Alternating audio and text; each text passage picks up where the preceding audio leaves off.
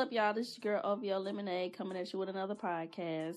This is a late podcast because I wanted to wait because the new Netflix film called Roxanne Roxanne came out on the 23rd of this month and I wanted to see it and make sure I podcast this because this is has been I have been waiting on this for the longest and I was not disappointed. This film was phenomenal. She shared her whole story and the the lead role, Shanté, and her name is actually Chanté, which is awesome. She portrayed her perfectly well. I mean, to the mannerisms of the New York accent and everything. I don't know if she's from New York. If she wasn't, oh my god, she portrayed it to the T. I mean, everything. Nia Long, she was phenomenal. She played her mother, Shanté, Roxanne Shanté's mother. Oh my god. She assassinated that as well. Nia Long is so phenomenal. And I don't care what they say about her. She did her thing in this movie. oh my god. And the guy from Moonlight, his fine ass. Woo. This was so good. Her story was so good. It was so authentic. Oh my god. I I wanted more she just showed her she didn't show her growing up you know uh after the you know after she got her record deal whatever she just showed her she started rapping at nine. Oh my god.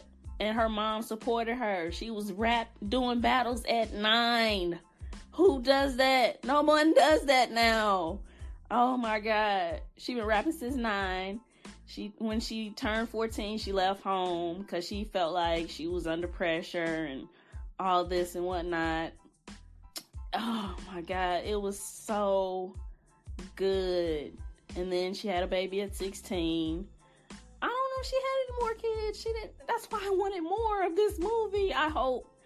Well it probably won't be a part two but i wish she would have shared more like after her deal and after the baby and after after she only showed her part until she turned 16 or 17 or whatever but i wish it was just more. I wish it was just more. So but yeah if you haven't checked it out please go check it out. It's so good. If you're a true hip-hop fan like me this is my era the 80s oh my god this is this was so awesome. And I love hip hop, and it just the nostalgic of it. It just brought back the memories of the hairstyles and the clothing, the cashmere sweaters. Oh God, it it just brought back so many good memories of the '80s. I mean, the hairstyles they had was just so so perfect.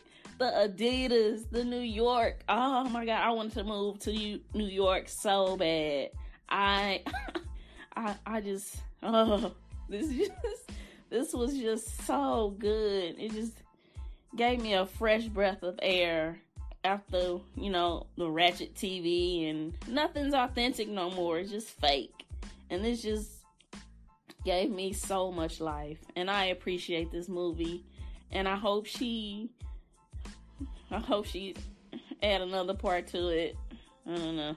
But anyway, that's just my opinion. But yeah, and I, I love the the how they did a um battle. Her and Sparky D did a um rap battle in um in the studio. They actually did a record like that. I didn't know that, and that her and Biz Markie had did something.